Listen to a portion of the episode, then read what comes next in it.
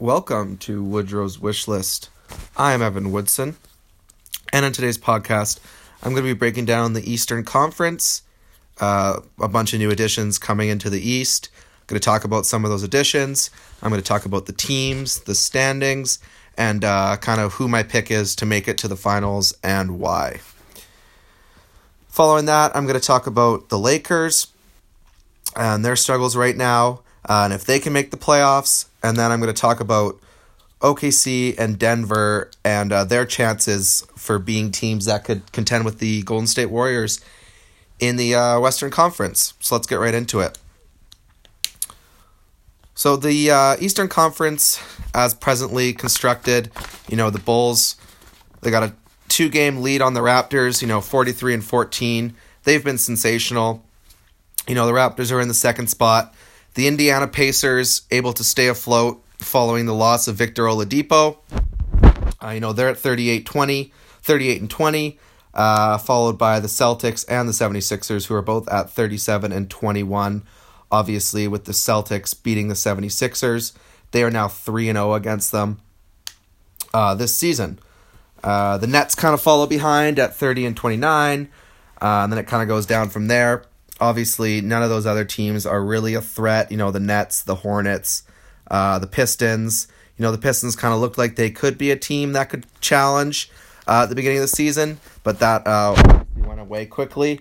And I want to talk about these five teams because this is a very good Eastern Conference right now. Uh, you know, obviously, LeBron is now gone from the Eastern Conference. So it is kind of wide open. You know, LeBron had that statement saying that everyone's trying to make moves because I'm no longer in the conference, which I believe to be true. You know, all these teams are now thinking we have a legit shot. Obviously, Boston was the hands down favorite coming into this season. They were the team with the most depth. They were the team with the best starting lineup, and everyone thought that they were going to be the team that could, you know, take the Warriors.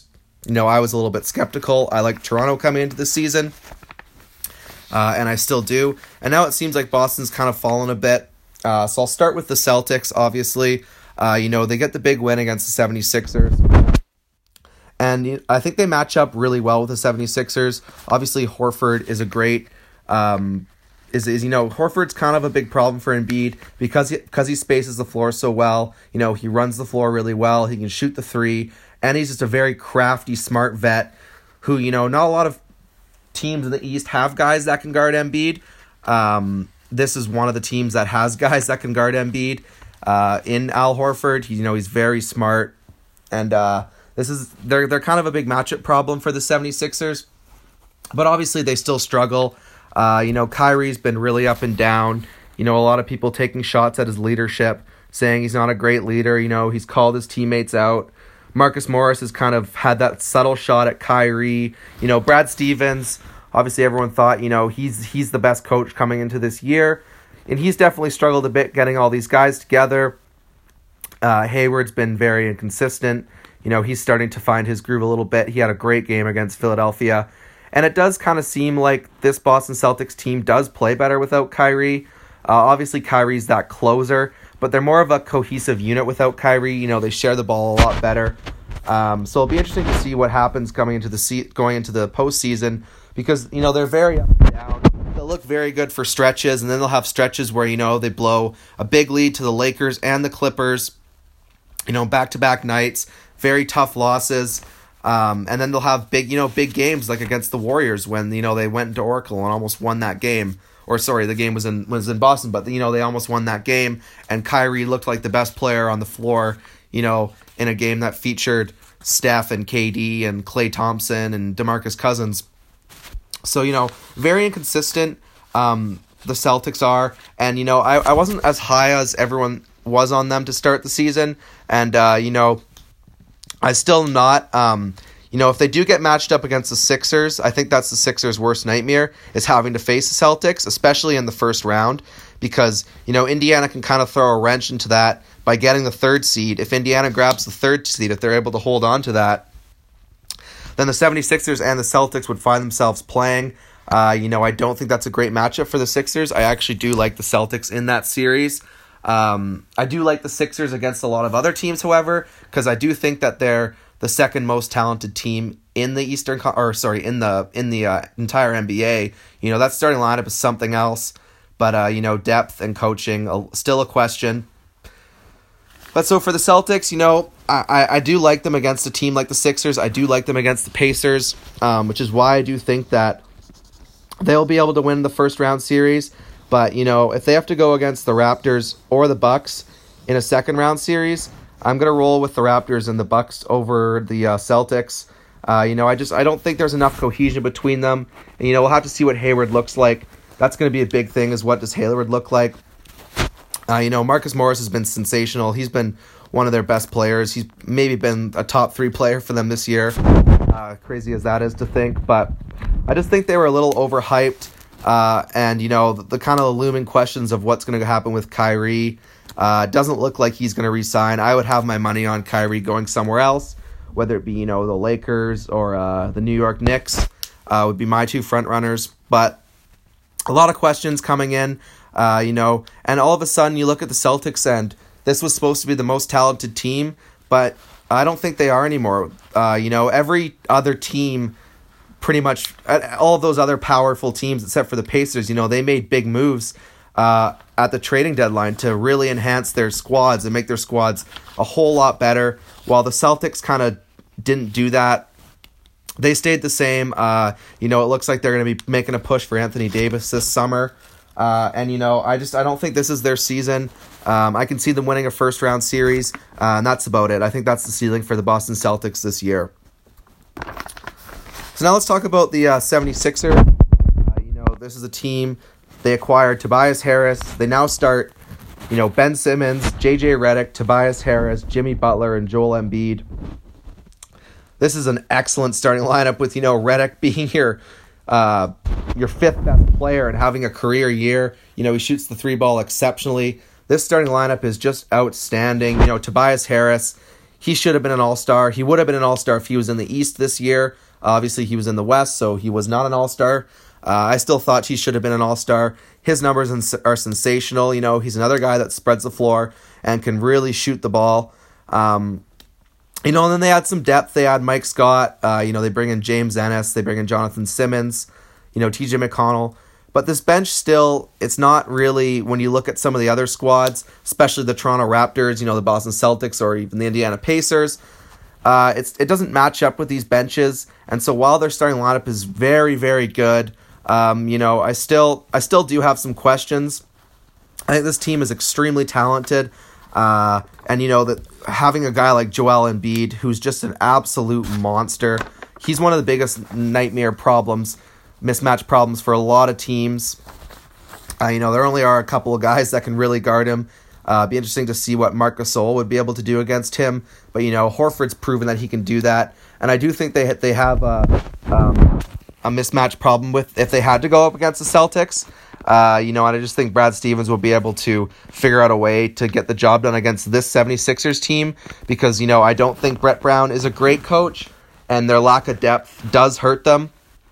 So, you know, I could see if, if they get a if they are able to grab the third seed and you know they play a, a Toronto Raptors in the second round, that would be a very interesting matchup. Uh, you know, they do they, their starting lineup is better. They do have more firepower. Uh, so you know, and that would kind of offset. You know, let's see what Nick Nurse can do in the playoffs. So you know that would be a, a really fun matchup. Uh, I do think if they're able to grab the third seed, you know that they can go all the way. I just I don't really like the matchup against the Boston Celtics, who have just seemed to completely dominate them. You know, ever since last season, um, you know, just completely destroying them, and then destroying them in the playoffs last year, and they're now three and zero oh against them this year. You know, obviously Kyrie doesn't play, and they still beat them. So the Sixers have looked really impressive, and they they're only going to get better. Uh, it it will be interesting to see what they're able to accomplish in the playoffs. However, uh, so now let's talk about the Indiana Pacers because this is an interesting team. You know they're in the third seed. This was kind of coming into the season. You know it was the Boston Celtics. It was what what can Milwaukee do now that they have Budenholzer? Now that Giannis has a good coach. You know what are the Raptors going to look like? What are the Sixers going to look like? And everyone kind of forgot against about Indiana. And you know they've been up and down, but lately have been playing outstanding basketball. And then all of a sudden, Victor Oladipo gets hurt, and you know now it's kind of like this team is just cooked and buried. But this is a very good team, uh, and they're very well coached. You know, I don't think they have the ability to take down one of these other four teams, but I'm, you know, I wouldn't actually be surprised if they were able to. Nate McMillan's proven once again, you know, last year he, you know, he took home some coach of the year considerations, and I think this year his case is even stronger. Uh, you know, Bogdan Bogdanovic or Boban Bogdanovic has just been absolutely sensational. He's been shooting the lights out. This guy can really play. You know, Miles Turner, kind of rough start to the season, but he's been sensational, especially on the defensive end. You know, and then you bring a guy off the bench, uh, Domantas Sabonis. You know, they have some guys. They're very deep. They're very well coached. They play hard, and they just share the rock. You know, there's no all-out star on this team. Uh, you know, you, they bring in Wesley Matthews, another three and D guy who can really shoot the ball. Uh, and this team is going to be fun. They're going to be interesting to see what they can they can do in the playoffs because they are very deep and they do share the ball. It kind of almost reminds me of you know the Boston Celtics last year. Obviously, probably not as talented, but kind of similar. You know, very well coached. They're going to share the ball. They're going to defend, and they're not afraid of you. So you know, this is the one team that's kind of a wild card coming in. Uh, if they can kind of you know maybe even win a series and kind of disrupt the whole flow of how the Eastern Conference is going to turn out. So it'll be very interesting to see what happens there. Now I want to talk about the Toronto Raptors because this was my pick to make the finals when they got Kawhi Leonard uh, and Danny Green. I thought this was the team that was going to make the finals.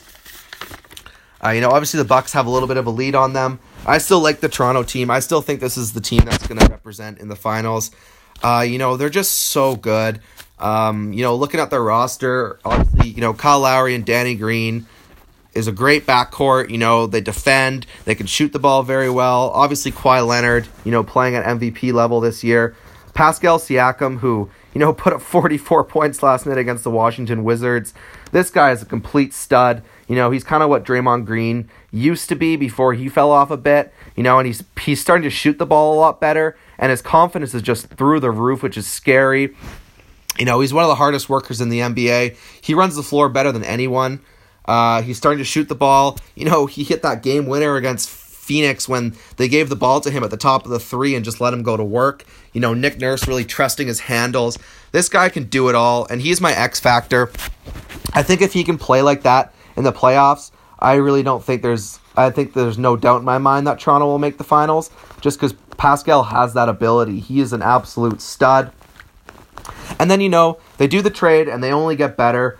You now have Gasol coming off your bench and Jeremy Lin coming off your bench. And if you look at the Toronto Raptors bench right now, uh, I was just just doing it. You know, it's Jeremy Lin, Fred VanVleet, Norman Powell, OG Anunoby, and Marc Gasol. Uh, I don't even think there's a bench that's even close to how good that bench is. You know, when you think about Jeremy Lin, experienced point guard with heat check potential, Fred VanVleet's an absolute stud who puts his heart on the line every game. You know, Norman Powell, very athletic, can shoot the ball, can defend. And OG Anunoby's having a breakout year this year. He is an absolute stud. You know, when him and Kawhi Leonard are on the floor together, uh, they are very scary. They're very hard to deal with when, when you're on offense and they're playing defense against you. And then Marcus Gasol, you know, still getting acclimated a little bit to this Toronto team, but he's a big, he can shoot the ball, he defends extremely well. I remember that block on Bradley Beal last night where he just stayed vertical and just took it out of his hands. You know, some of the passes he makes are absolutely crazy. And now it gives you 48 minutes, you know, with with Valanciunas, you know, he's he's great down low. He's he's had some huge games for the Toronto Raptors, but he's not a shooting threat and he's not a great passer. He can be a little bit of a black hole. Now with Marc Gasol and Serge Ibaka, you get 48 minutes of a big that can really defend and really shoot, which should be very scary for you know the rest of the East. And um, you know Marc Gasol is only going to develop more with this Toronto team. Uh, he's going to be able to to play many minutes for this team, and you know, like I said, with him and Ibaka, there's always going to be a five on there that can stretch the floor. Uh, you know, and and is a willing passer and can defend as well. So you know, this Toronto team I think is very scary. Obviously, you know, Toronto's had that monkey on their back in the playoffs, but I think it's a whole new year. Uh, you know, Kyle Lowry is kind of the X factor. You know, he is a smaller guard. He has kind of struggled, and he also has got hurt in playoff series. But I think if he can just be a good distributor, And if he can just shoot the ball well, uh, you know, and not try to do it all himself, I think this team will be very good. They're at their best when they share the ball because they have so many guys that can hurt you. I think there is a lot of pressure on Nick Nurse in this Toronto team, uh, but I think they're going to answer the call, and I'm expecting the Toronto Raptors to be in the finals this year and competing with the Golden State Warriors. Then the Milwaukee Bucks. You know, this team has been very exciting to watch all year.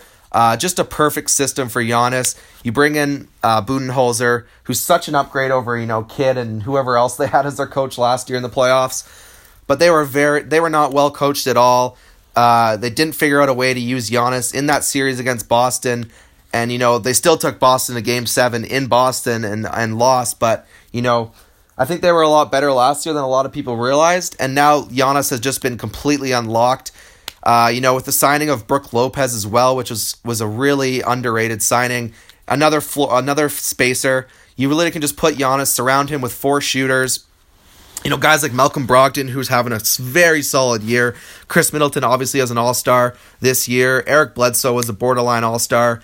Uh, you know, and now you get you bring in a guy like Nikola Mirotic, who's just a better version of that. You know, he's a great floor spacer. They're literally going to be able to play Giannis with four guys. They're going to go four out with Gian or five out with Giannis, and he's going to be an absolute monster. Teams are just going to have no answer.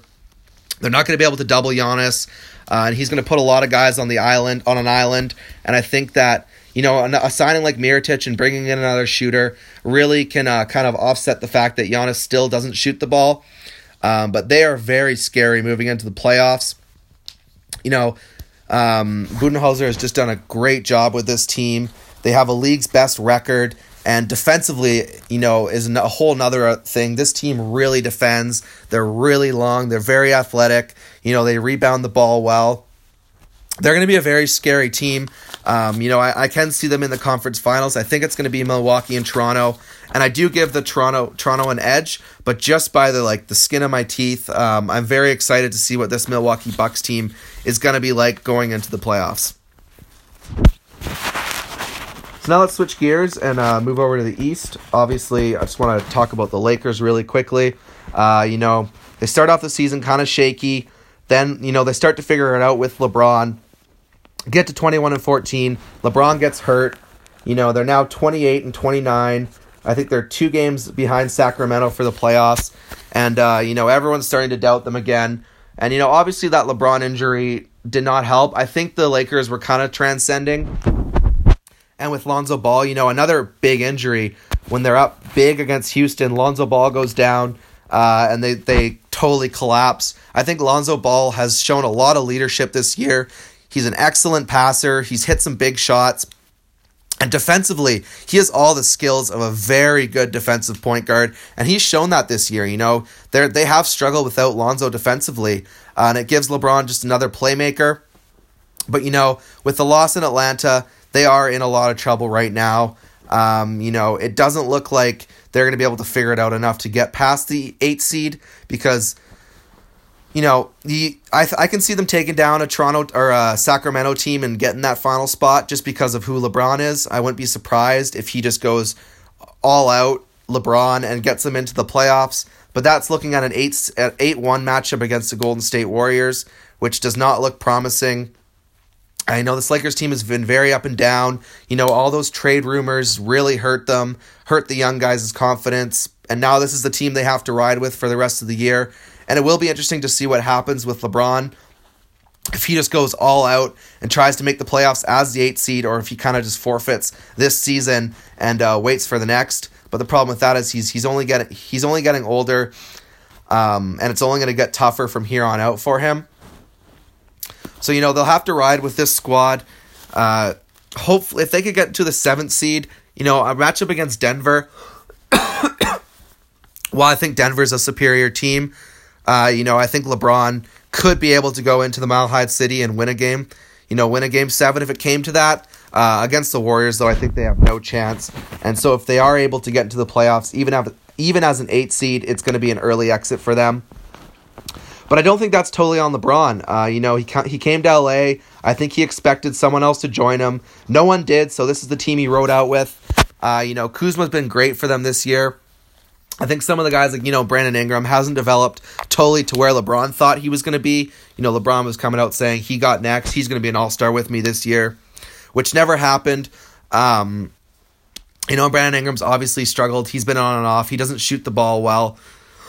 I do really like him. I think he has a lot of potential still. He can really defend. You know, he can handle the ball well. He can get to the rim, but this team is struggling right now. Um, and if it is the Warriors, they have to play. They, I, you know, maybe could get a game, but I wouldn't give them any more than that.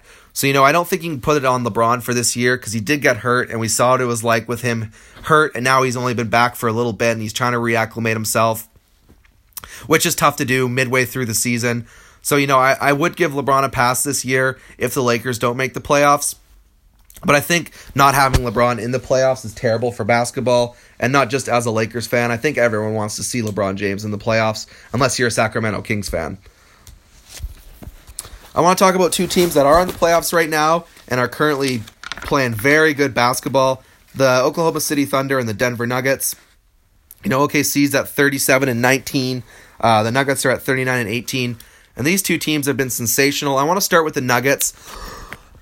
You know, for the last couple of years, I've argued with a lot of people about how I think Nikola Jokic is better than Karl-Anthony Towns. And last year, I thought it really solidified that Jokic is a better player than Karl-Anthony Towns.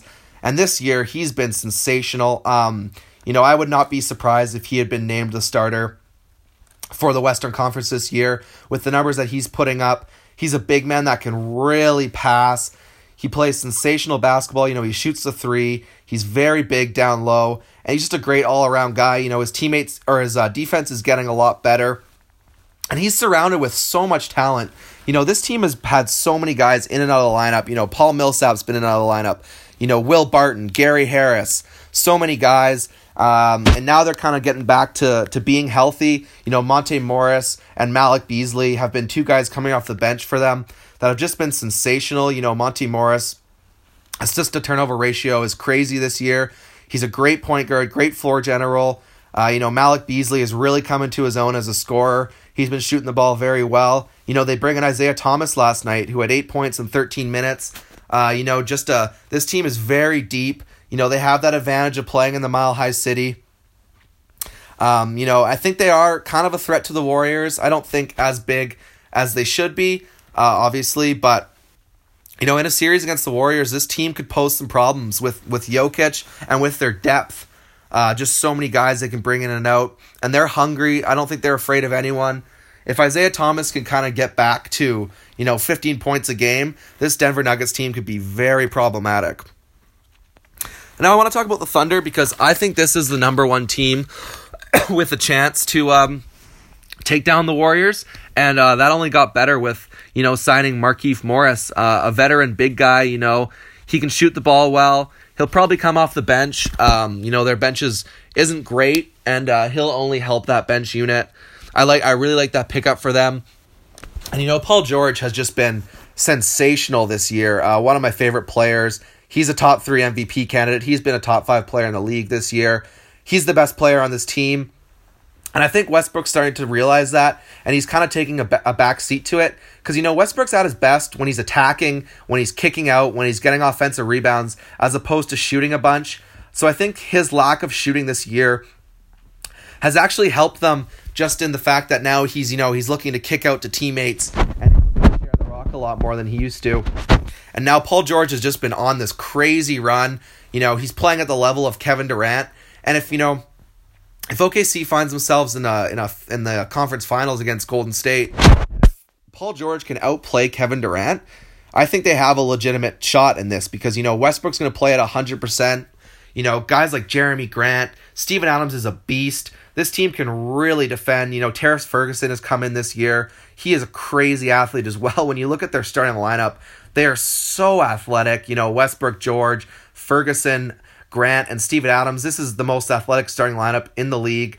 This team really gets after you. You know, Steven Adams, one of my favorite guys, underrated as always. Um, he can really play down low. And, you know, Paul George has that ability. I think if, if he can really figure it out this year, I do think that they have a legit shot against the Warriors. Obviously, I'm going to pick the Warriors, but I still think that OKC has a legit shot at taking down the Warriors if Paul George remains healthy this year and keeping up his play. Thank you for listening to another edition of Woodrow's Wish List. I'm Evan Woodson. You can find me on Twitter at Gringo Time or on Instagram at NBA Talk 49. And have yourself a wonderful day.